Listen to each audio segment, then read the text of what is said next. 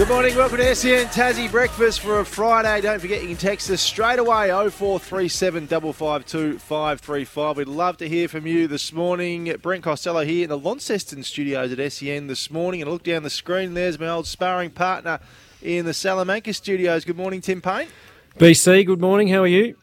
Very well. Now you're in charge of the text line this morning. I've got nothing Am available I? to me here, so I'm relying on you to read out all the texts from the listeners. Well, that's not good because you know my past history is that this laptop doesn't work all that well.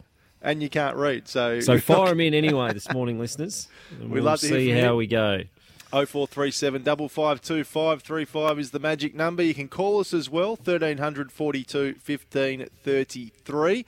I'm here in Launceston, Tim, after the Jack Jumpers last night. You're fresh from the Amy Doers night. How was it? We've I am. Yeah, it was a great night, for- actually. Yeah, good. Tell us all about it. Um, well, we we know about it, don't we? It was myself, uh, Toby Nankervis, Bo Webster.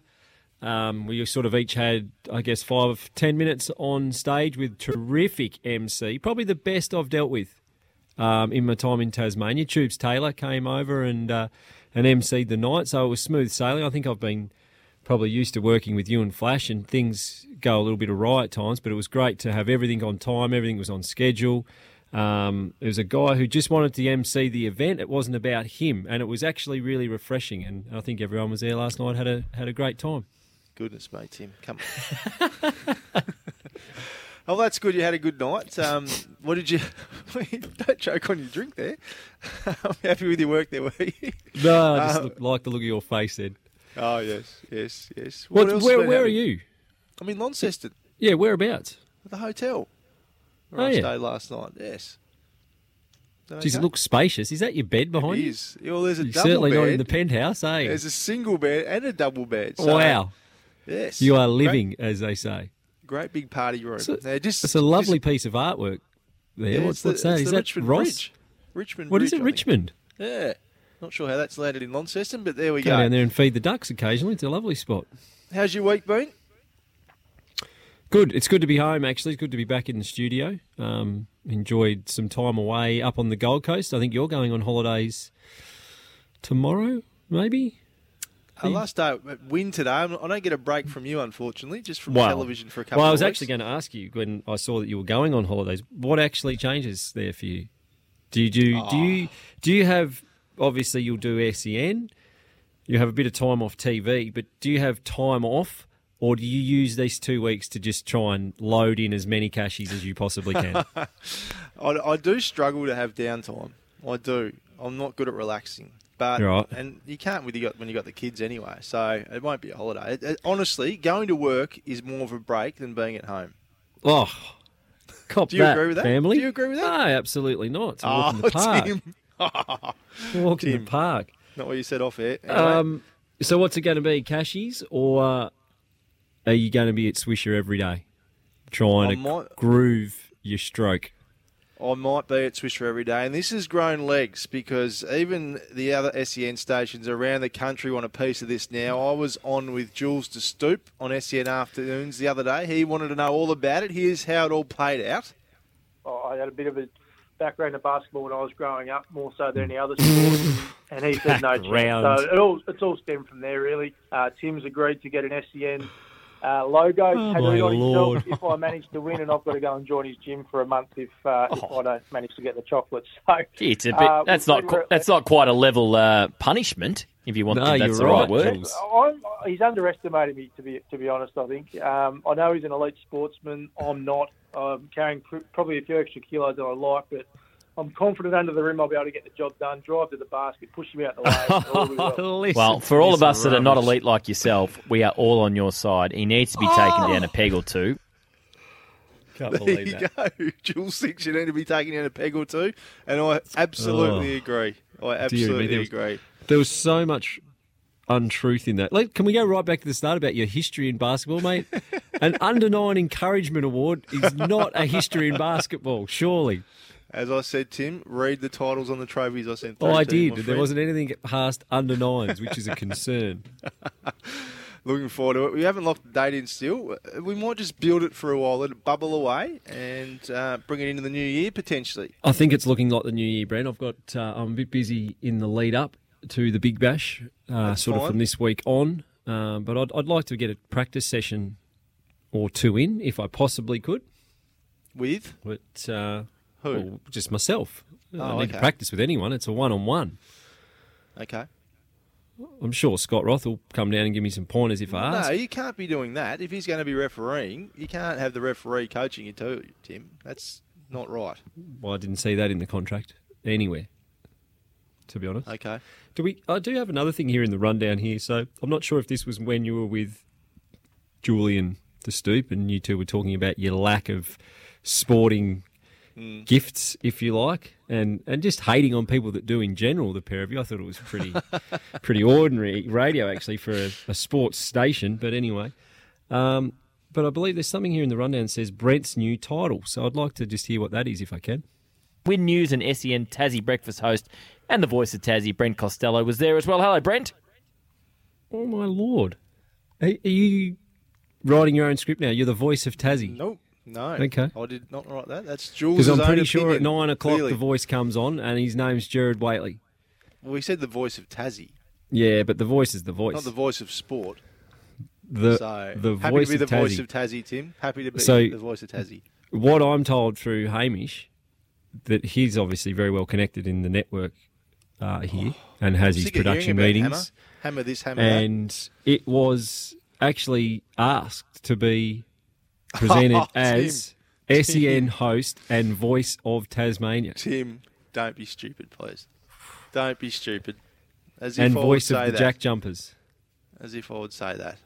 Speaking of the Jack Jumpers, I, I saw David Lithgow, our man Flash, was on SENZ during the week talking up the NBL, talking up the big game from last night, the Breakers and the Jack Jumpers, and they've tweeted out that he's coming up, David Flash Lithgow, with a photo of our man Liam Santamaria. Did you see that? I saw. I see. I saw the photo and wondered why Flash was retweet reposting it. So he still So it was Flash that was doing the radio, Yeah. but they used the photo of Liam. and did Flash still retweet it even though it was wrong? Oh, I believe so. That's what. That's the only time I've seen it. But I thought he must have been. It must have just been an NBL rap, but it was done by Flash. Yes. Right. That's why it's funny. Okay, yeah, it's funny because yeah, They because they didn't know who he was. no, obviously Well, not. they also didn't know who Liam was. Who's No. what the GM of next of the Next Star program, Yeah, isn't he? that's true. That's true. Uh, So who got the raw end of the stick there then? Do you think? Liam? Didn't he? Did he? Oh, I don't know. Not sure. I'll have to have a look at the photo. Oh four three seven double five two five three five. Love to hear from you this morning. I'll tell you what, I oh, what caught me off guard during the week, Tim. I haven't had to post anything for a long time. If I said to you, "Can you go and post this for me at the post office?" How much would you expect to pay for a regular Oh. stamp to send something to someone? Oh, I haven't bought a stamp in my life, so I couldn't tell. So that, that's good. then. Forty-five I- cents, That, well, that's what I thought it would. twenty be cents. 45 cents was where my I reckon was the last time I posted something. A dollar twenty to post a regular letter in the mail from my house to your house. Extraordinary. Mm-hmm. A dollar and- twenty. Yeah. What is going on? Well, it's cheaper than driving it, isn't it? Still, it's gone from forty-five cents, what I thought it was, to a dollar twenty. It blew yeah, me away. That's true. But remember, Brendan, last time you sent a letter in 1980, a pie costs 50 cents that's as well. true. It's now four or five dollars at the footy, I maybe just more. couldn't. I just couldn't believe it. It's called inflation. It is. It is. Yeah. It still blew me Okay. away. Anyway, Bit the same with the Tassie footy stadium, you know? It's million, Yeah, that's true. About a million, That's true. billion. How's this for a lineup this morning? Jack Riewoldt in the studio with you. Tom Morris in the studio with you. The AFL's Executive General Manager of Game Development, Rob Auld, will be on the phone. We've got questions without notice. We're going to talk about the Cricket World Cup. How have we not mentioned that this morning? The Aussies through to the final. That's coming up next. huge effort. Huge. You go through to a World Cup final in any sport, it's a terrific achievement. To do it in India is is even bigger, in my opinion. So after those first two games, they've turned it around, but there's no bigger challenge than what's coming up on Sunday night. India in India. Um, but I think we're a sniff, Breno. I think we're a sniff. Me too. I like it. And we'd love to hear from you this morning. As I said, 0437 552 535. What did you think of the Aussies last night? We at the Jack Jumpers. How did you think they went against the New Zealand Breakers? Have you got a question for either Tom Morris, Jack Riewoldt, or Rob Auld, we'd love to get your texts in this morning. Uh, I've got a question for you. Oh, yeah. here we go. Well, what? Jack Jumpers last night, what happened? Because a few people said they looked a bit flat. And to me, that comes back to the ground announcer, court announcer. Oh. Were you were you a bit off your game last night? And I didn't think is so. Is that where no. it started? No, I don't think so. No. Okay. Well, if anyone uh, was there crowd. as well, if you've got questions for any of our guests, or if anyone up in Launceston in particular wants to give us a rating on how they thought Brent went last night and his role in the Jack Jumpers being a little bit, a little bit slow out of the blocks, I'd like well, to hear from them slow. as well. They, they started well, and then New Zealand came back, and every time we got thought we were going to make a run. They just had an answer for us. But uh, to be 13 down at three quarter time, get back within two or three, mm. have a chance of winning. They did well to fight back, but unfortunately, uh, the better team won on the night, Tim. They were very good, the Breakers. Uh, anyway, we're off to our first break of the morning. 0437 552 535. Tim is in charge of the text line this morning. He can't read, and his text machine normally breaks down, so we're in strife.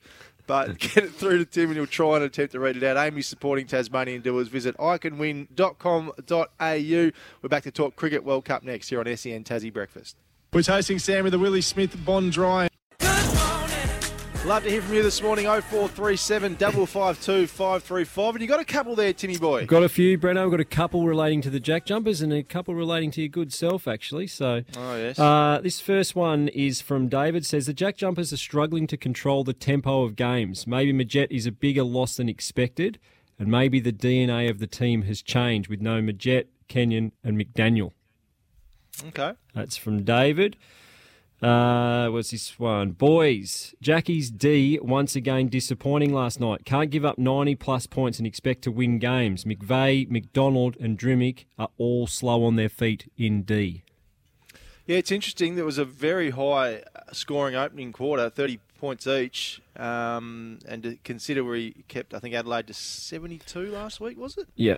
So it was a very think, high do you think David's text? I, I, think that's a really good point. I don't yep. know a lot about controlling the tempo of games, but certainly Magette being a bigger loss, and the and the DNA is because the talent's gone up. Have we, without noticing, dropped away at the one percenters that we built the success on?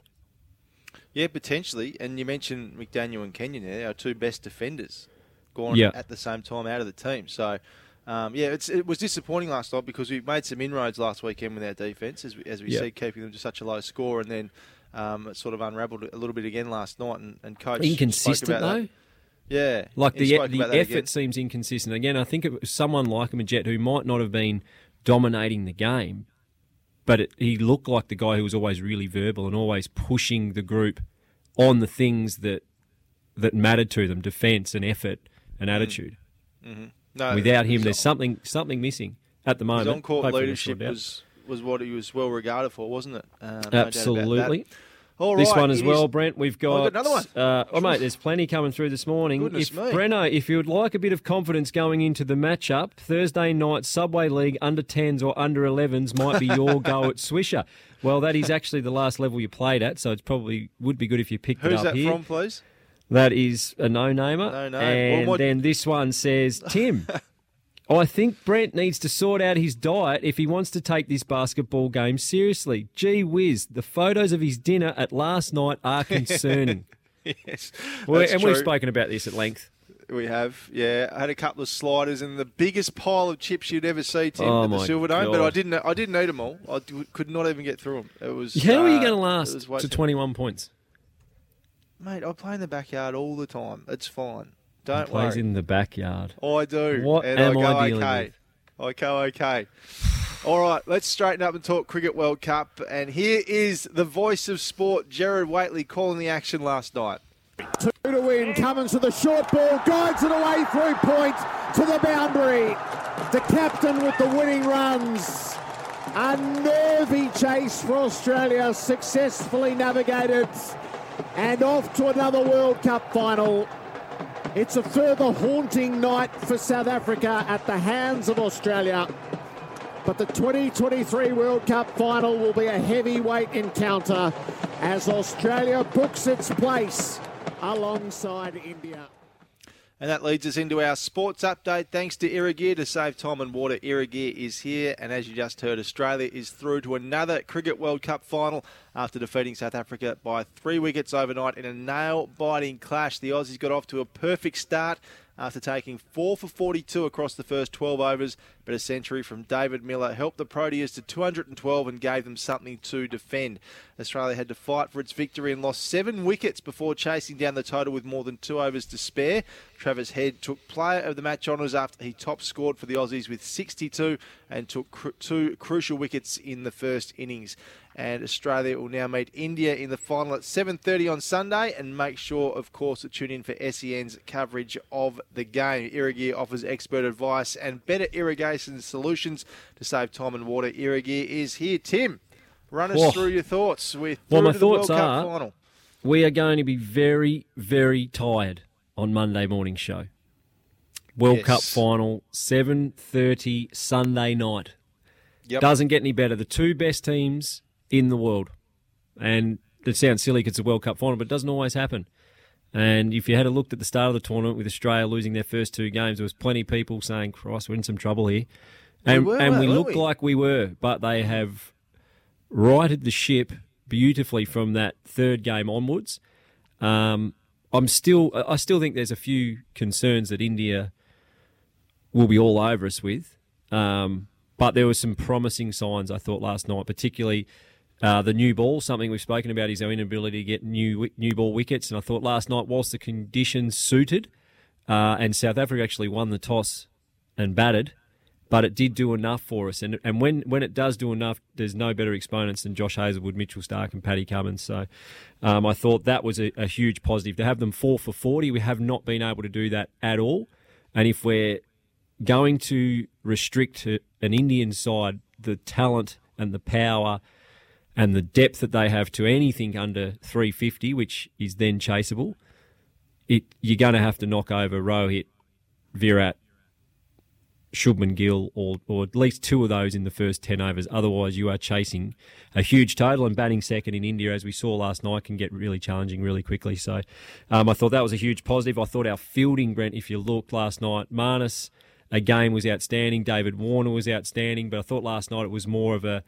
Those two have been fantastic whenever they play cricket for Australia in the field. But I thought last night we looked as sharp as we've looked um, in the field as a group. And again, World Cups are about playing your best cricket when it matters. And I feel like India have been at that level the whole tournament, and the Aussies have just built and built and built. So they're two different uh, World Cup build-ups, if you like. But to get to where they are now, I think both teams playing really well. The Aussies, one big issue they'll still need to fix or get right, not fix, but they need to get it right, and that is their play of spin. Again, last night, three for 64 off 20 overs against quality of spin that's going to go up a gear in the World Cup final with India. So um, I think at one stage we're two for 106, then fell to seven for 193. So we lost again five for 87 in the middle 25 overs, which if we do that against India, the game's going to be over.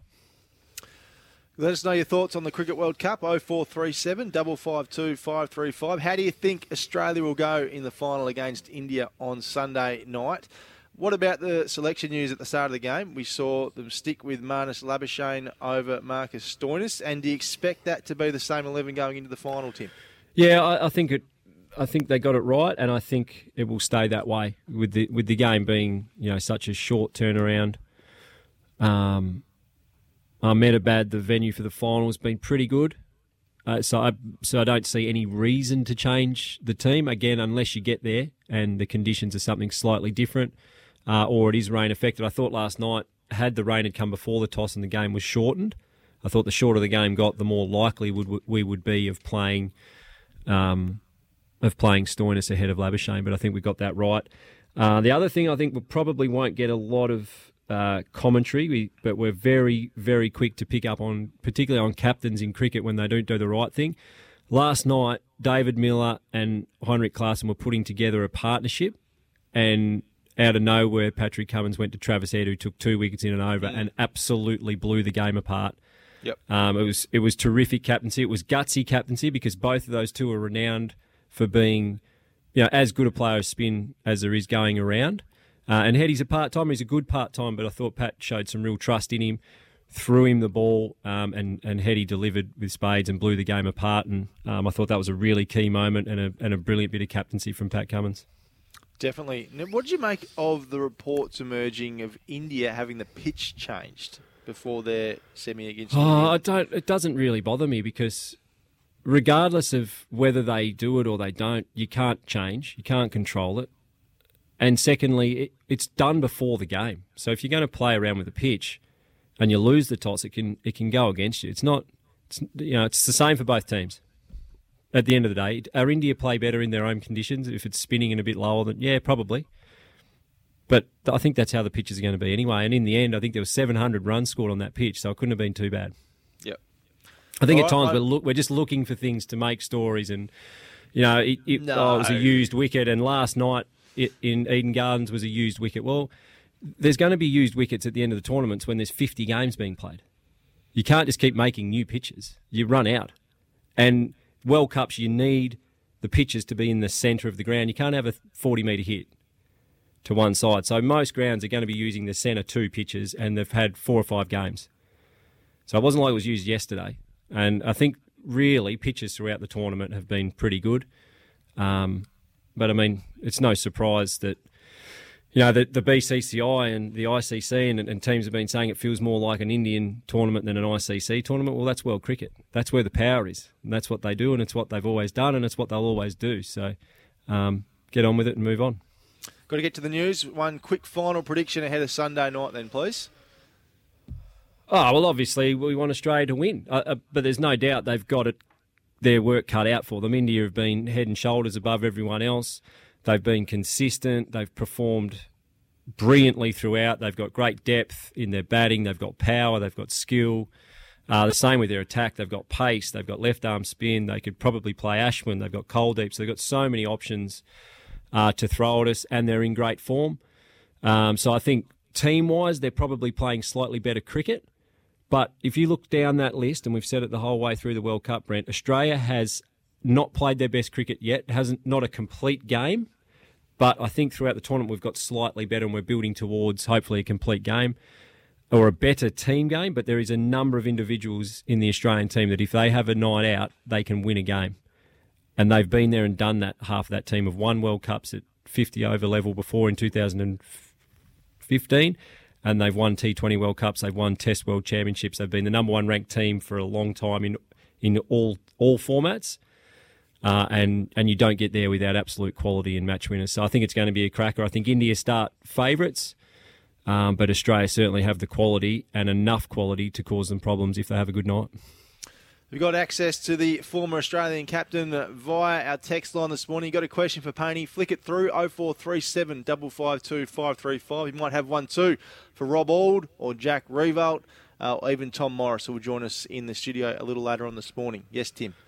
One text coming through. Someone who was in the game, Launceston, say, I was wondering last night, was there a lot of security guards around in Launceston last night? So I was wondering What? why there were so many security guards Yeah. around Launceston last night. Turns out they were protecting the one and only Brent Costello. Do you have your own posse noticed up that- there? I noticed that too. At, uh, at the breaks, they'd come onto the edges of the court. So I'm not sure if that's new or I haven't noticed it before, but I did notice Was it because of what happened there last time with the two teams? Maybe wasn't there a bit of? Oh, I don't know. if it'd be Argy-bargy? that- for that. I don't think it'd be for that. Um, no, I'm not sure. I did Was Hammer that there? too myself. Hammer Hammer's wasn't the stardom's growing. It might have been for him. We're late for the news. Here it comes for you now. We're back with Matty Reid from Tasracing after this. SEN Tassie breakfast, 34 minutes past 7 o'clock on a Friday morning. And now it's time to head to a man who looks like couldn't be stuff coming in this morning into the studio. Matt Reid from Taz Racing. Morning, Snap. I could certainly be stuff coming in, Breno. Just uh, battling a few child issues at home, so logistically Oh. it was a challenge. But uh, we're peppered all over the state. You're up north after the Jackies last night. Yeah, we are. Painting in the studio, me up here and you on the phone. And of course, the 23 24 Ladbrokes Summer Racing Festival. That's what you're here for this morning. We'll get to that shortly. But the third Friday night meeting of the season tonight here in Launceston, and it looks the best. And you got a couple of winners for us, have you? Oh, does he? We'll certainly try. Yeah, we'll, we'll certainly Just try. give me two Uh, seconds to get my pen, Snapper. No worries. Yeah, no, it's a F- really far good away. program tonight. I think it's uh, yeah the, the best that we've seen since the night racing commenced, and it's a real sign that we've got some of our summer festival horses returning. No feature races such, but some real up and comers peppered across the program. Start with my best bet. It's in race four, number seven, Crafty Boss.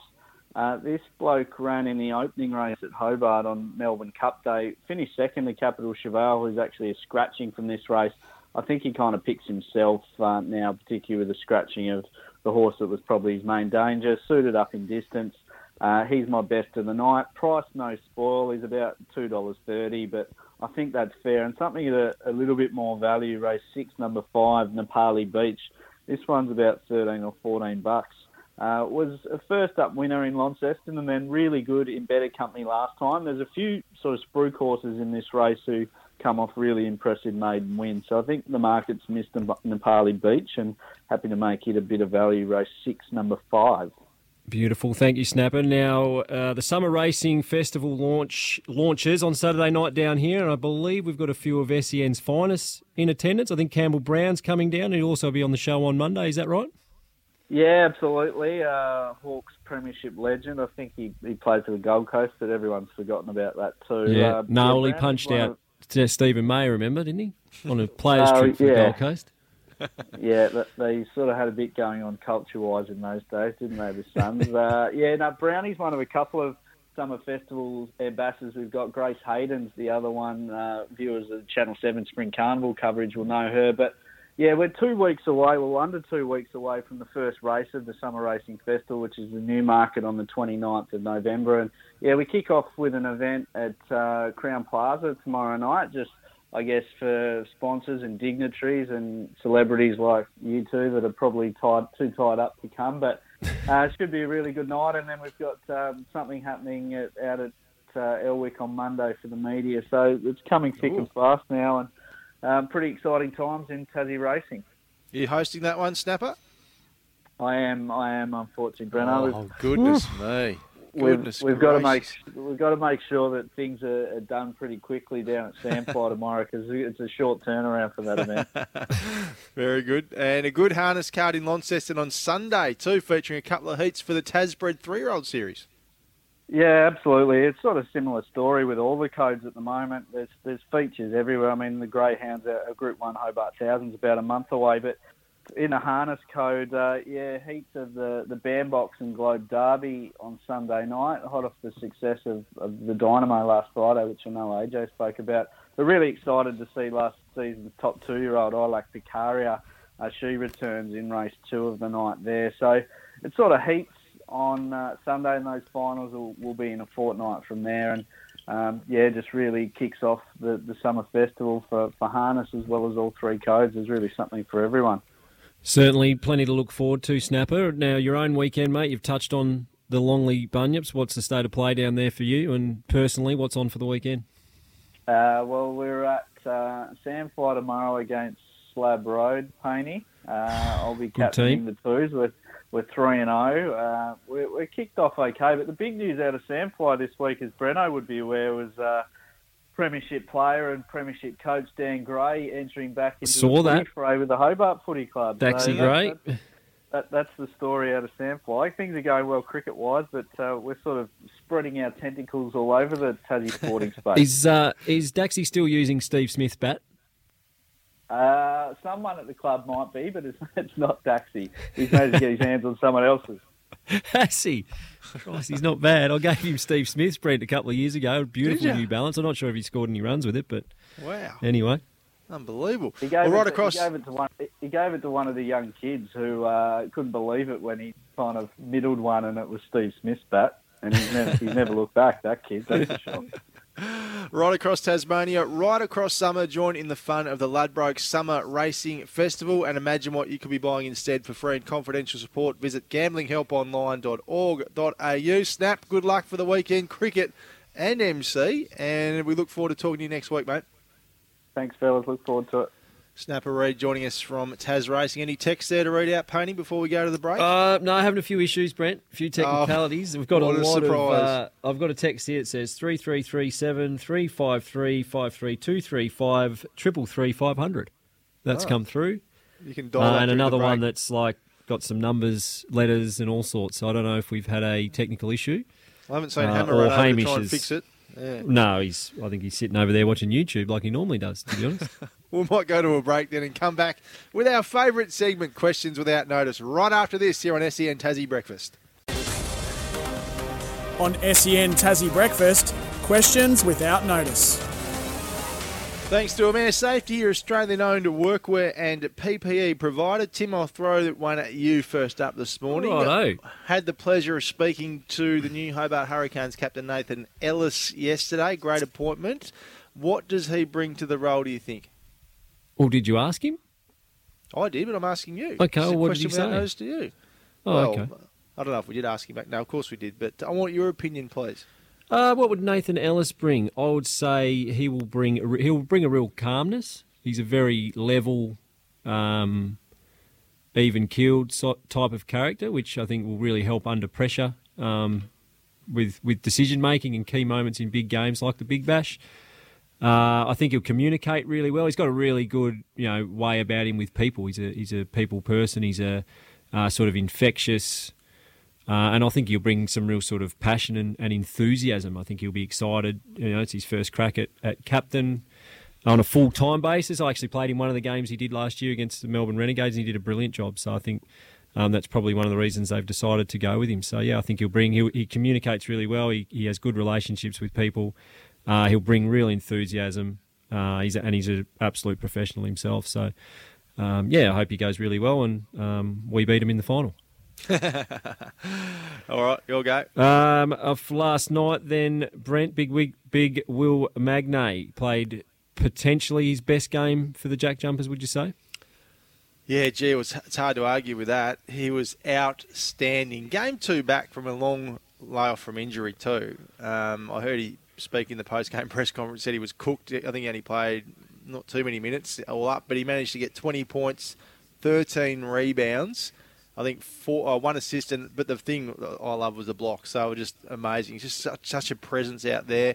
And Marcus Lee was great too. So that that uh, partnership they're going to have on and off the bench is going to be electric. So yeah, Yeah. no doubt. Uh, I think it was his best game. Yeah. Okay. And I, I think well, he came down here highly regarded, didn't he? Yeah, absolutely. Um, He's played I just don't NBA. think he played one Tassie game, fans- didn't he? Tassie fans just haven't seen him. That's right. I just hope he gets a really good run at it because he's been Yeah. cruelled by injury for the first two and a half seasons he's been here. Um, we saw we saw him play a good stretch last year, um, and I just really hope, fingers crossed, it all works out for him. As he said, rightly so, the the la- last injury he had was just one of those ba- basketball ones that you get. He, I think he stood on someone's foot, and that's hurt his foot. Um, so now, hopefully, yeah, as I said, just gets a good crack because we can see what he can do, and the more he plays, the better he's going to get. And he was outstanding last night. Tim, will South Africa ever get over the hump and make it through to a World Cup final? It doesn't look like it, does it?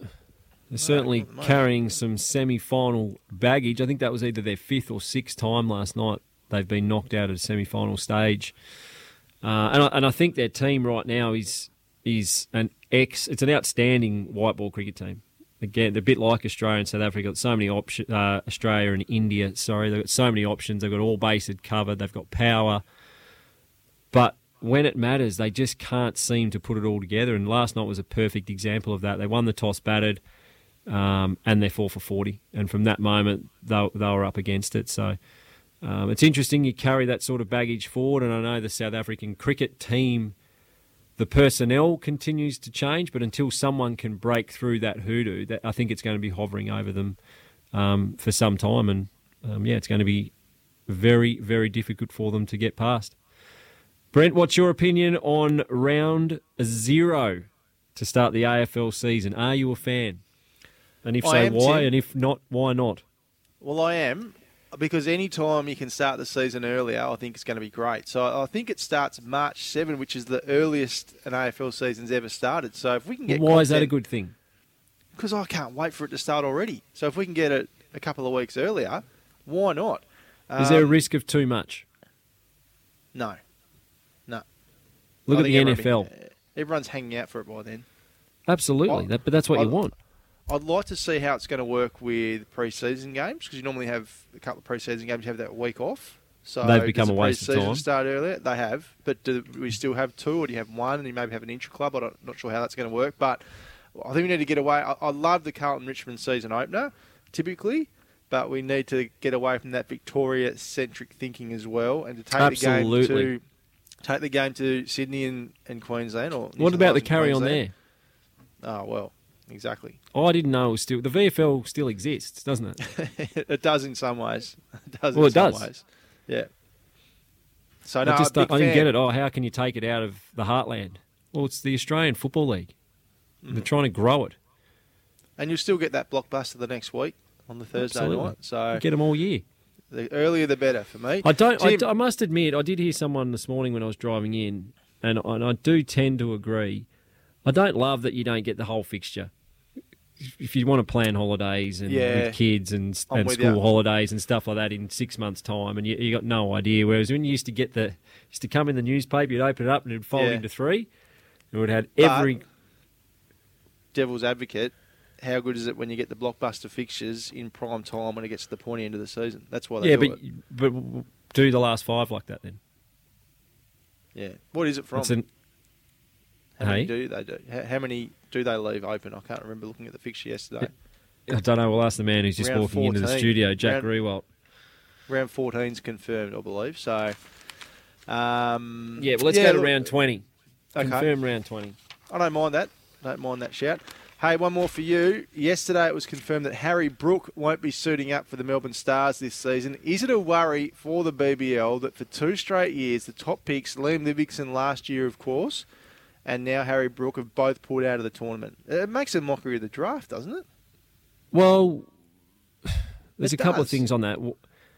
Harry Brook is an all format player for England. So if he was available in that space of time, it's likely that he would want to rest at some stage. That's the first thing. So don't pick him. Mm. The second thing, I was in that room that night for the draft. Yes. And every single person in there that I spoke to was telling me that Harry Brook wasn't coming. And the Stars still took him. Why? So he he was either they either were the only people in that draft room that weren't aware Yeah. that he wasn't coming, or they just picked him anyway and hoped they could change his mind. I'm not sure, but it was. Okay. I'm not kidding. Everyone was talking about it that he Anyway. was not coming to play. Answer the question, Tim. Is it a worry for the BBL that No, it's two not. straight years that it's not? How's it It's not. How? Because our own players don't play in it, Brent. Because those high levelled international cricketers that play Test and One Day and 2020 cricket are 12 month of the year cricketers. So I wouldn't be picking them.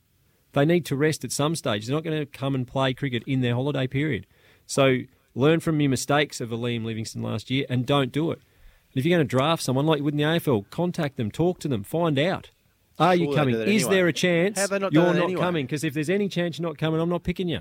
That's poor then. That's Communicate. really poor that, that research wasn't done to start with. That's Exactly. A, So that's a blot on your fans. You, you haven't done your research.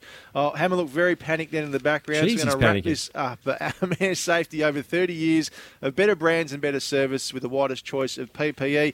We're off to our final break of the hour. Don't forget, if you've got a text for Jack Riewoldt, who's coming up shortly, 0437 552 535. Here's a break for you. Back to our Hot the First Hour next. 0437 552 535 is how you can get to us this morning. Uh, now, how's this? How's Hammer going here, Pony? The point to What's Pinnacle is coming up on the 19th, Sunday week. Well, on my calendar, Sunday the 19th is two days away. Goodness Oh. me. Uh, Team George is raising for carries, beanies for brain cancer. Hammer's just been shot by the. Nerf gun. A group doing amazing work in the brain cancer space. And Carrie is walking alongside Ned Brockman, who's done a, a big. I think he went from WA to New South Wales. Uh, Incredible stuff. Uh, if you'd like to, I reckon to- you could do something like that. Yeah, I reckon. We could get you to go like from like Salamanca to Rosny. Mac Mac Point. See how much money we could raise. If you'd like to help raise some funds, point to pinnacle 2023.grassroots with a Z.com forward slash CB4BC. And that, of course, is helping Carries Beanies for Brain Cancer and Team George doing a wonderful job in that space. We are off to news, sport, and weather. And coming back, with the superstar forward from Tasmania, Jack Riewoldt, who has launched a brand new survey for the Tasmanian AFL team. Amy is supporting Tasmanian doers. Visit iCanWin.com.au. We're off to news, sport and weather. Coming back with Jack next. SEN's Tassie Breakfast for a Friday morning, November 17, 2023. Not too far away from the end of the year, of course, and it is overly exciting because a new survey has been launched around Tasmania's AFL team. I did it the other day myself. It is, I can't believe you're sitting there doing this, talking Did about having just? a Tasmanian AFL team. Haven't you done it yet, Tim? I have. What were your three words you associated with Tasmania? Oh, I can't remember now without having it in front of me. No, but you didn't do it, Jack. Nah. See, passion you did a and- homework, you Passion liar. and grit. I think no, I've, I've Just because he's here, you're saying you did it and you didn't do it. I have done it. I, I, I, I have actually done it. Jack Riewoldt, welcome to SEN Tassie Breakfast. Nice to see you. We'll see you down Yeah. the computer anyway. It's good to uh, come home, boys. I started this program, and you blokes obviously rode my coattails and got you both a job here. And How much is it? you're, right? you're welcome. You're Have welcome. That's it. all I can say. I think it's fitting that Brent's not here today and we're back. Yeah, the the, the, old the firm. original the original duo are back together. We're in, the uh, old G's. It's a nice office you here, two. isn't it? Yeah, it's very nice. Uh, Well, now, Jack, about- yesterday, sorry, Brent, mate. No, you go, Tim, Take, you go. take the morning off. Uh, yesterday, the, the survey launched. Do, do you get like a live setup of how many people are applying and or any feedback on it? Yeah, no, So far, I know it's yeah. early, but Yeah, so obviously, uh, put your play, uh, put your say into play was launched yesterday uh, about building the um, the the initial foundations of the football club. Um, and as you two have, have filled it out, so you would know that there's questions around uh, the uh, what people see as Tasmanian traits, um, what they see as qualities of, of the state, and also the uh, the big questions which everyone has a, an opinion on the colours and the name and jumper. uh, the jumper and, and all those sorts of things. So, uh, you know, we, we, we watch the data closely um, and we've had a great pickup so far, but but clearly we want as many respondents as possible and we, we want all sides of the uh, of the uh, the equation. We want people that that are obviously for the team and, and for the team at, at sort of any cost, and then we want to hear the um all the all the other people out there that may have um, some queries about it or may have different ideas on, on the football team and its build, and and we'll put them all together, and that becomes a part of the of the plan for us to build it. As I said, Jack, so exciting that we're actually sitting here answering questions about this. It's it's so good. Um, everything's covered on there that I, I saw, except one thing that stood out for me was do we wear the map or not? And this is something Paine is very passionate about. But I, I noticed a reply from Believe Tasmania on Twitter yesterday and said that is going to come because there's going to be a few surveys. Is that right? Yeah, look, this is the first part of a, a community engagement program to make sure that when the team does come out, Brent, that it, it does represent uh, represent Tasmania in, in its best um, best situation. And this is uh, this is just the, the I mean the tip of the iceberg for us. We'll, we'll be engaging in community face to face right across the state, which kicks off uh, December 14 in Queenstown, um, and we'll be travelling the, the northwest coast from there with with Wynyard and, and Devonport as two other um, two other venues there on the following two nights of that, and then from there we'll, we'll travel around and we'll make sure that we, we get to see everyone face to face and people can can come and have a say. But following on from that, there'll be things that, that we need to know as a as a board and as a football club that only the, the public can answer. Um, because at the moment we- really only have each other. Um, we don't have any players yet. We don't have um, a stadia. We don't have a training and administration facility. So we, we need to we need to lean on each other. We need to information share and we need to information gather as well. on those fabric days or nights, if you like, how, how exactly are they going to work? Like, are you at a certain venue and it's open slather for people to come and ask you questions or give you ideas? Like, what's the setup going to be? Yeah, there's still a few little machinations to go with with the way the nights will be run, but clearly we want to get as many people there as possible. Um, some venues only hold a certain amount of people, so that that will constrict us a little bit. But um, there's an element of, of we want to we want to incorporate local talent. Um, so clearly. Um, Tasmania has a rich history in, in AFL and AFLW of players going to the mainland and, and plying their trade from places like Burnie, Devonport, um, the Eastern Shore, um, the city here in, in Hobart, Launceston. I mean, you've only got to look at this year's draft and go, wow, Launceston, to know that um, there's kids from all over this state that have uh, that are going to the mainland and have been to the mainland to to play AFL football, and we want to bring them back, and we want community to realise and recognise that that not only these these young kids going away to to play football, but they're going away to represent Tasmania and, and represent the town that they're from. Jack, uh, it says you haven't officially started the role yet, as in going around the state, but no doubt people are, are giving you an idea of what they want to see from the team just from conversations you've had. Are you starting to get a feel of what people want to see from this Tasmanian side? Yeah, I, am. Um, and look, it's it's just general conversation where I think that the goal does does lay, boys. I'm those casual conversations um, really mean a, a lot to me and a lot to the board as well. Um, the fact that people are so willing to share and give information and, and have a thought and um, have their say is is crucial to not just having it go through nicely and we we seamlessly roll through and we end up with with what we all think we'll end up with. We actually need to to have some sort of pull in both directions to make sure that we do the due process and in, in all aspects of, of building this football club. So um, that's the exciting thing for me. The one thing that Tasmania is they they are really creative. They're really creative and. Um, it's uh, it, it's something that is is really curiously Tasmanian. Is that the way we need to build this is this needs to be the biggest community sporting uh, club, if not here in Australia, in, in the world, because it's the it's the, the one thing that no one else in the AFL has is they aren't they aren't bound by sea as, Yeah. as we are. Yeah. Uh, and we are we are the only football team that has a whole state behind it, and um, that's a real strength. And, and we need to lean lean across that. We need to lean across the fact of, of Tasmania having over 100 years of, of football history and, and delve back into the past to, to make sure that we we respect the past and, and uh, have a bright future ahead as well. Our biggest interactions on this show have been every time we've spoken about the jumper itself. Yep. And we had uh, the chairman, Grant O'Brien, here a couple of weeks ago speak about it. So I'll ask you as well. Are you a map person? Uh, look, my opinion is is one in in many. Um, I, I was very very fortunate to play in the um, in the Tassie map at, at VFL level. We played a game. uh, I'm not sure who it was against, but uh, it was when we were aligned to North Melbourne and we wore the map at Bellerive. I think it's iconic to Tasmanian football, the map, um, and I think that there's a there's a real yearning, uh, certainly from me in, in my perspective, to to see our team playing that, but clearly I'm, I'm one of many, uh, and that's the that's the due process that we need to go through with with community engagement because there's plenty of other ideas out there. There's um, plenty of other jumper designs. There's um, sort of left of centre thinking as well. So um, we, we encourage everyone to get on and, and fill the survey out. Um, get engaged with with uh, Believe Tasmania at the moment, the Tasmanian football team on our social media on our website to to really have your say because if you don't say it, we won't be able to hear it. So we're excited to, to hear those left of centre ideas too. Jack Riewoldt is our guest on SEN Tassie Breakfast this morning. Uh, steering away from the team, Jack. Uh, how's retirement, first of all? And the book, I can't wait to get my hands on this to have a read. Flash tells me he's mentioned two or three times through Full page, he told me. Couldn't believe. Uh, but I'm more interested in the, the Trent Cotchin v Jack Riewoldt book showdown. How's that going? Are you keeping a tally on how many you've sold? A bit of a competition there between you and the former captain?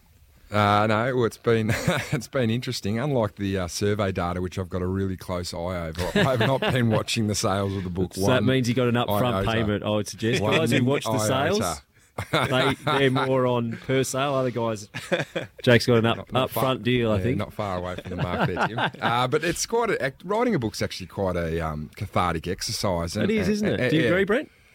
Yeah, it's really, it's, yeah, absolutely. Yeah, yeah. yeah. just to delve back into your past and, and, and, and like you when you write a book you don't just write it by yourself you, you have help from um, people who have had input in your life and, and, and they put it together for me it's my wife Carly who um, is from Tasmania and made the made the journey across Bass Strait uh, 17 years ago with me on, on the Spirit, and uh, and she we sort of just go through and you look at photos and then you write you write what it's about and you go oh remember that little bit and then that goes into the book so it's not the the, the, the nuts and bolts of an AFL career where you go oh kicked I kicked six this day or I kicked eleven felt great that kicked day. eleven that day or whatever it was but it's actually the, the little sort of i- like intricacies of, of, of your journey and, and stories that sort of make you and shape you so um, yeah quite a cathartic exercise so if you ever, ever get the chance Brent um, yeah jump on Take it board on, mate. yeah. It's good for the soul. I like as well that Jack hasn't gone in on Damien Hardwick, who sort of shaped his footy career as well, like some other people have been writing books lately. But another great Richmond man is Brendan Gale. He's been linked by Tasmanians. We'd love to have him. What would he bring to our footy club if, by the off chance that he'd had enough at Richmond and, and wanted to see change? Oh, look, I think anyone of, of, of Brendan Gale's quality, and there's plenty of them out there in, in, in football land, he's clearly um, clearly uh, on on every the, the public's radar just due to the fact that he's Tasmanian, Yeah. I think. But he's been successful. He's run uh, running extremely um, watertight. Um, campaign with, with Richmond when he's been the CEO there and and uh, look I think naturally his name's going to bob up but f- to have someone of, of Brendan's quality um, would a, a big win for the football club and, and we'll be searching far and wide for the right person to to take over i- in due time um, when that timeline runs in it's an, interesting one and one that we have a conversation about but um, yeah, if we were able to secure top end talent, whether that's Brendan Gale, whether that's any other um, uh, administrator that's been successful at, at AFL and AFLW level, then it's uh, it's a big win for, for the Tasmanian Football Club.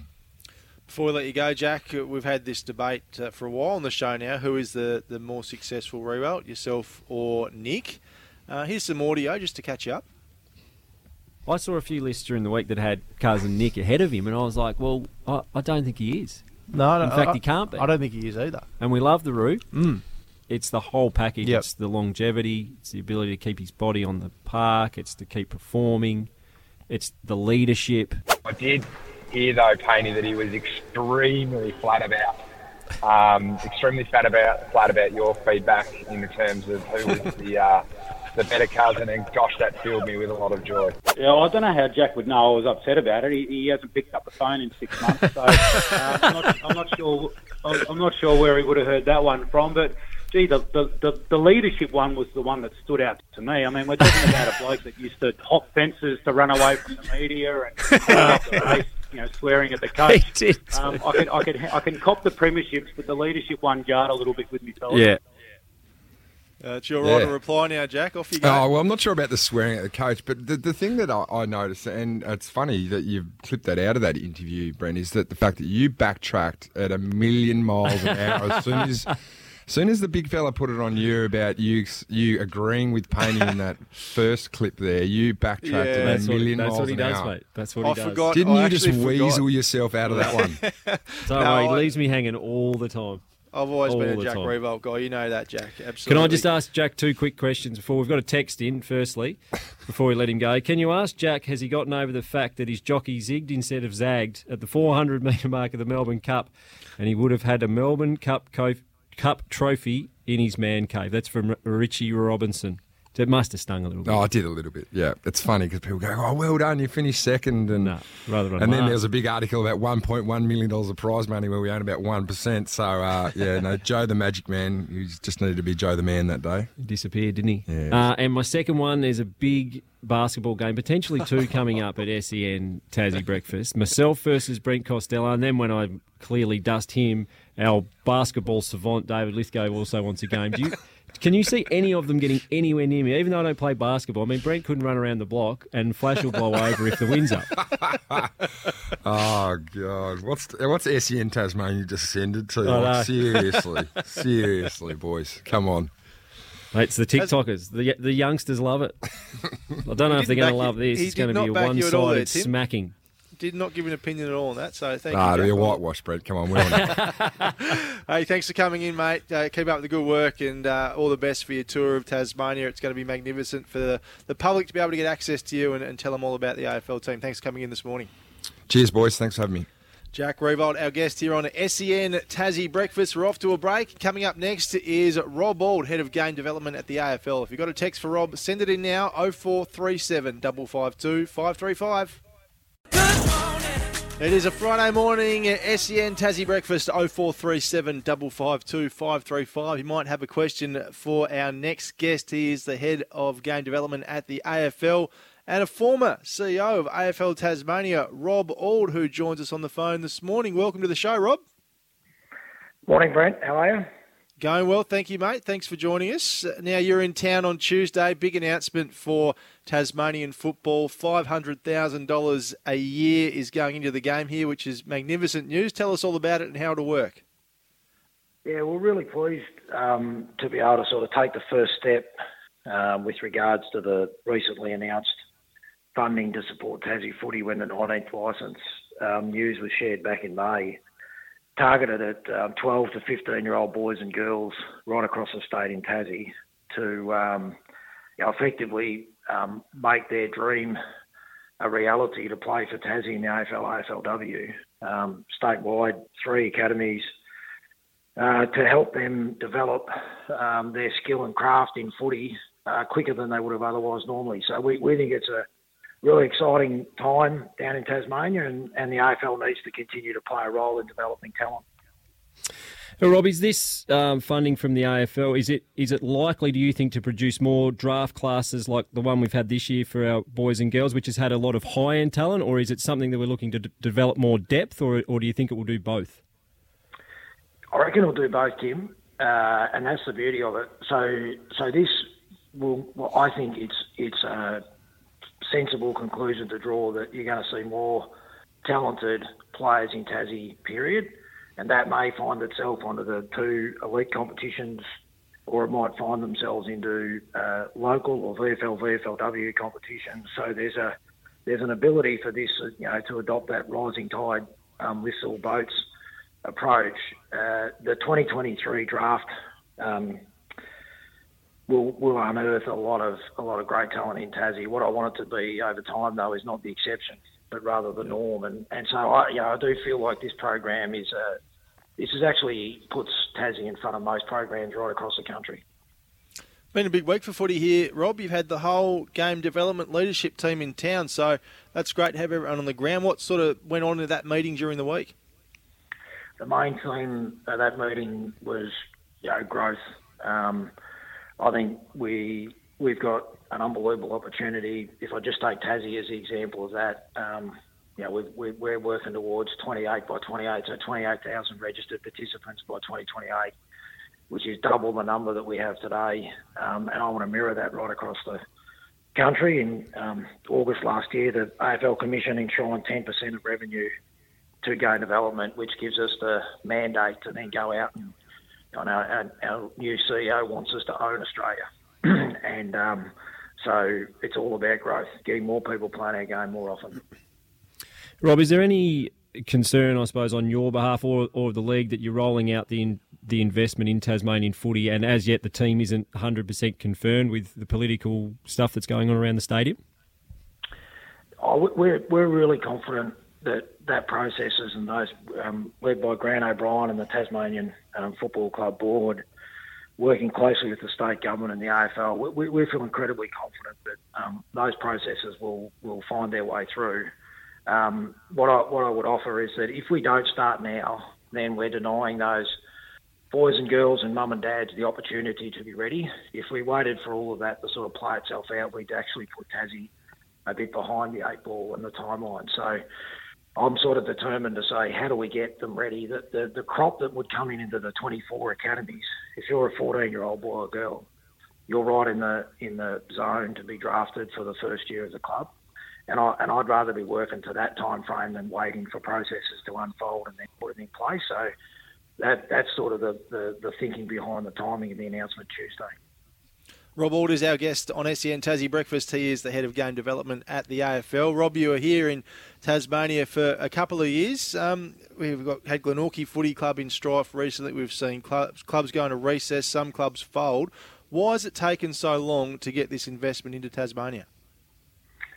I think it's been a conversation that's been happening for um, longer than the three of us have been involved in the game, and and when when it became apparent in May that the 19th licence was um, was alive and happening thing, I think that was that was sort of the pivot point. That's the moment for us to grasp. And whilst all of what you share is true because it's factual, it's sort of like how do we take this opportunity and make Tassie footy stronger than it's ever been before. And the one thing that I did hear consistently when I was down in Tassie was, you know, we deserve a team. We want a team. We've been we've been um, populating other clubs right around the country's talent list for such a long time. We're a heartland state. We need a team, and I and I think with that news, that's the impetus. Um, and I, you know, I sensed I sensed a genuine sense of excitement um, for the couple of days I was there about the ability for Tassie to actually be in the AFL, AFLW and to get along and support the team. So I think it's a it's a really important moment in time in footy. With, with the roles that, that were announced this week, the state talent manager, the skill acquisition coach, and some regional development coaches, it, will they be appointed by uh, the AFL or Football Tas? And and secondly, is there a focus there on uh, on local coaches, or are we casting that um, sort of nationwide? It's a good question, Tim. Um, I think the first the first appointment, which makes sense, is the state talent manager, and then and then the other appointments would come from that. Um, first and foremost, I think we need to make sure that we're getting the absolute best people we can to give the boys and girls that best chance of um, getting the benefits of being involved in the development of these academies. Um, right now, we have got a number of Tasmanians involved in our talent pathway, um, headed by the, um, for example, the, the, boys and girls coaches are both um, Tasmanians. So I think we we would do a bit of both. But what I don't want to do is compromise or or sell short the opportunity. So it'll be a combination of, but the state talent manager appointment's the really critical one because they'll then set about resourcing the three academies. Just really quickly, Rob, before we let you go, because we've got to get to the news, but we've had a couple of board members on the show, so they'd be interested in seeing the AFLW team debut around two years before the men. Is that something that's being discussed at the AFL? Oh, there's a there's a there's a whole lot of um, subjects that are being discussed and turned around, and you know that that'll play itself out. Uh, I, I, I appreciate and respect that there's a there's an appetite to want to do things quicker and faster. Um, Tuesday's announcement sets us up for whatever the timetable is over the next period of time, Brent, to be able to be ready for Tassie boys and girls to run out in the jumper. And so I sort of let that um, play its course. But back to Tim's question previously, that's why we're doing it now. Because um, whatever happens, we want to make sure the most amount of Tasmanians are in those two teams. If you want to get involved in the game, there's many ways you can connect with Footy and Tassie. Head to play.afl and discover your best way to play. Rob Auld, great to talk to you, mate. Thanks for your time and good luck with everything going on at AFL House. No problem. Thanks for having us on. Rob Auld, Head of Game Development at the AFL, joining us here on SEN Tassie Breakfast. We're off to the news, coming back to talk more sport next. SEN Tassie Breakfast, Friday morning, November 17, 2023. If you're just waking up this morning, Jack Jumpers going down last night to the New Zealand Breakers at Launceston Silverdome, 97 to 92. And Australia through to the World Cup final. That's coming up on Sunday, of course, against the host nation, India. And you can catch every ball right here on SEN. Still to come this morning, Tom Morris, who, of course, uh, SEN's own. Looking forward to chatting to Tom about all things sport. And of course, Amy is supporting Tasmanian Doers. Visit iconwin.com.au. Tim, of course, at the big function last night with Toby Nankervis and Bo Webster.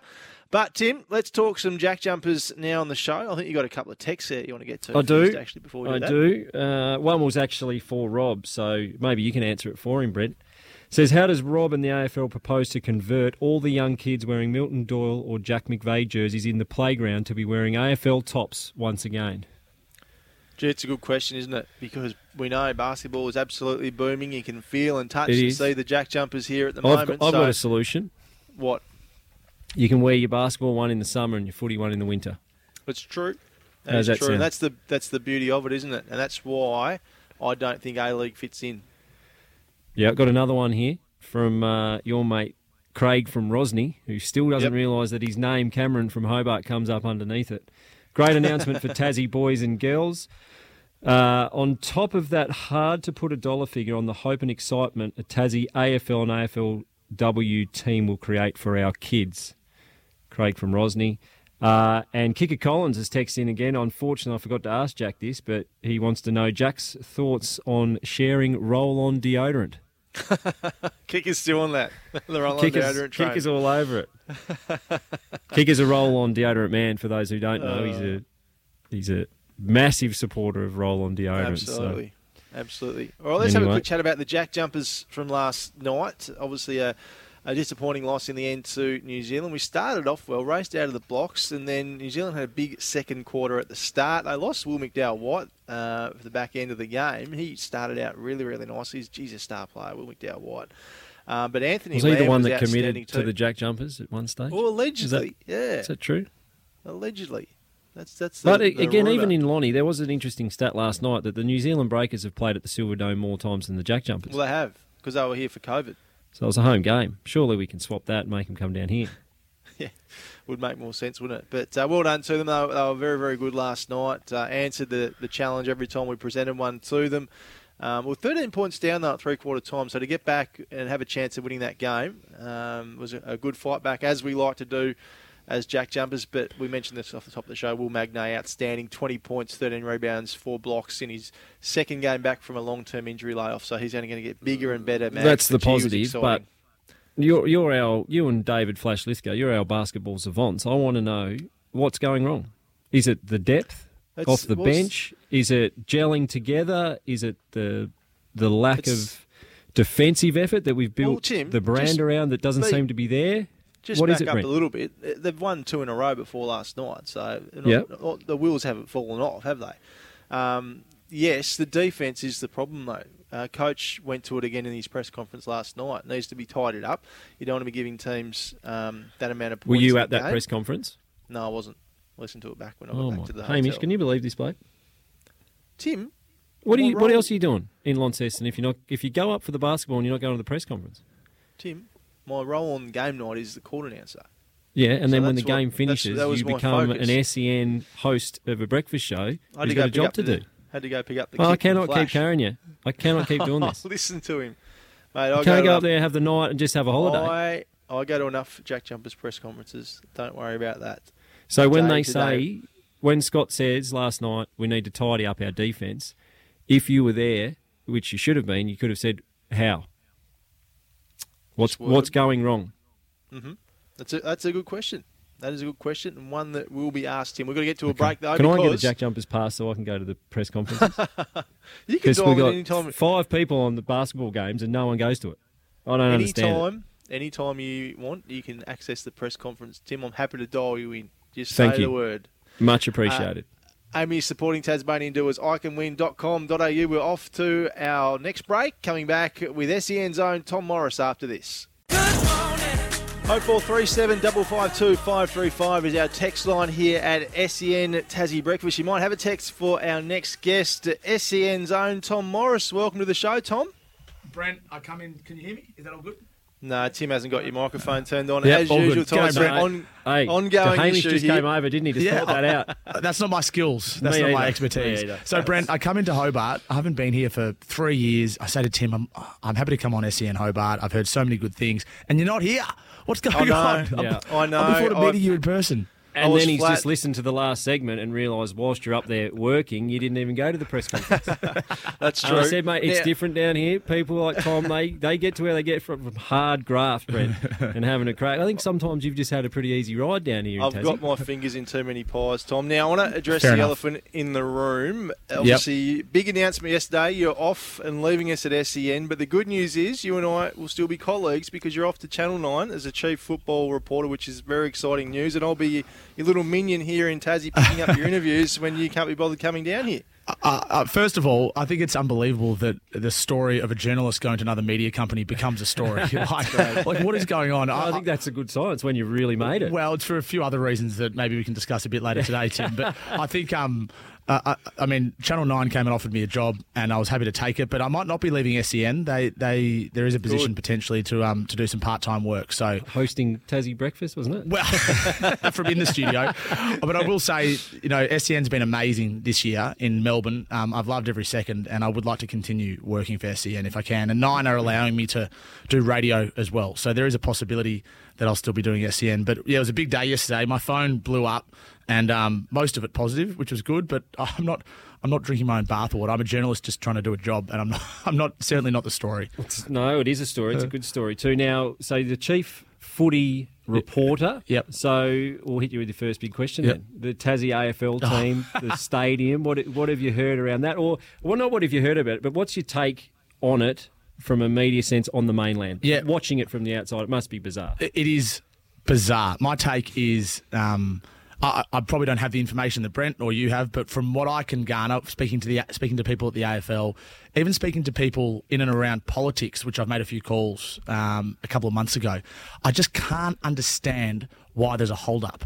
I I get why there's some people that are a little bit. Um, I guess, anxious towards the AFL, maybe a little bit standoffish towards the AFL. They don't trust the AFL. But here you have an opportunity not just to have an AFL team, but to have a state of the art stadium that is multi purpose yep. and get funding, as Brent, you reported, into um, local sport, local football here, and it's not being taken. I just find it mind boggling and staggering. And this, people who disagree with me might say, oh, that's just the mainland view. Yeah, yeah. But oh, you're a mainland with the Mainland, what are you doing? You know, but I, I, am staggered, and I've looked into it quite closely. There was a great article um, in one of the weekend papers about two months ago, a big like a magazine article, yep. and it sort of laid everything out. And I wish I could read it again. I should have read it before this interview. But to me, it's just a no-brainer, isn't it? Yeah. It's a no-brainer that you get a team, you get a roof stadium, and the AFL's big on that. And yes, it costs a lot of money, but the AFL's putting in money. The federal government they've managed to get some cash for, and Tasmania as a state benefits from it. So it just I, I, it just generate money in itself. I think the argument down here, hasn't it, Brent? It's been around housing and, and health Yeah. and, and the need to fix those two things, which is which is obvious. It's the same all around the world. Yeah, but like, issues, if, but if you use that argument, and I'm sure you've discussed this at length, yeah, nothing would happen. It's like, well, why are we redeveloping Marvel Stadium when there's hospitals that need to be built Yeah. 15 kilometres away? Like, there are pools of money for each bit of infrastructure, and if there's a pool of money for stadia and um, growth of an economy, then surely this is the perfect situation. Yeah. Yeah, no Um, doubt. And, and and the economic spin offs, we've spoken about that too. But even here last night, I struggled to get a hotel room in Launceston with the Jack Jumpers being in town. That'll be tenfold. Yeah. Um, if the well, you could have gone to the press comes- conference. Goodness me. Hey, Brent, I got, can I ask you a question on this? Ooh, is yes. it genuinely a chance of falling over, or do we think it's going to get up eventually? No, I can't see it falling over from here. We've come too far, and I I keep saying this, Tom, that we actually have a provisional license in our hand right now. Can you imagine us reporting that story that we've handed it back to the AFL? Uh, It would just be the most disastrous day in Tasmania's, one of the most disastrous days in Tasmania's history. I Yeah. just can't Do see it happening. We, we've had the Premier, we've had two AFL board members in the last month, and, and both have stopped short of saying 100% it's happening, but I think we've got a 99.9, didn't we? Yeah. Yeah. Yeah, Yeah. It, it needs to it needs to happen for the competition as well, and They if- need to start building it as well because 2028 is round one. Yeah, and they haven't committed gonna having it ready by 2028. They have that. It's 2029. I think they're they're allowing themselves the extra year, Extra but for year, the team yeah. to come in in Yeah. 2028. and play maybe at Blundstone and But Yeah, and a women's then, te- and a women's team as women's well. team first. Mm. Even 2029 is going to be difficult to get the stadium built by then. How, how you know the AFL well, Tom? Are they up Yeah. for negotiation with the contract? Because I, I just honestly can't see the stadium being built by 2029 either. No, uh, no, they're not up for negotiation with the contract. I would imagine that um, if the stadium can't be built by 2029, that then they'll have a conversation then. But the, the AFL's been steadfast because in order to get this through, they had to get approval from the presidents, and in the end, that approval was, if not formally unanimous. Colloquially unanimous, Brent. Like the, the presidents approved it because of the work that had gone in behind the scenes. And I worked with Nick Riewoldt at Fox. I know he's come on here before as well. Um, you know, like um, James Henderson's been a big part of it. There's a lot of influential people who have Tasmanian links that have done a hell of a lot of work. And if it doesn't get up, uh, the 0.1%, if it doesn't get up, then it will put this back generations. You won't have a Yep. team. Um, And and the and the next point of, of all this as well is once the Tasman the AFL wants to get this 19th license so they can start looking ahead to the 20th license. And the longer this delays it, the longer the 20th license is delayed as well. So I hope it gets done, and I hope that these Tasmanian naysayers who are against it come to their senses and realise this is great for not just Tasmanian football, Tasmanian sport, but also um, the code in general. Yeah, before we get on to a few Cricket World Mm. Cup questions, what, what's the fallout or what's your view on the round zero announcement? It's uh, annoyed a lot of people, hasn't it? Hasn't it? Footy fans like routine. They like to come in and know exactly what they want. Richmond Carl, either Richmond Carlton on the first Thursday night, or as the Dogs Melbourne a couple of week, a couple of years ago.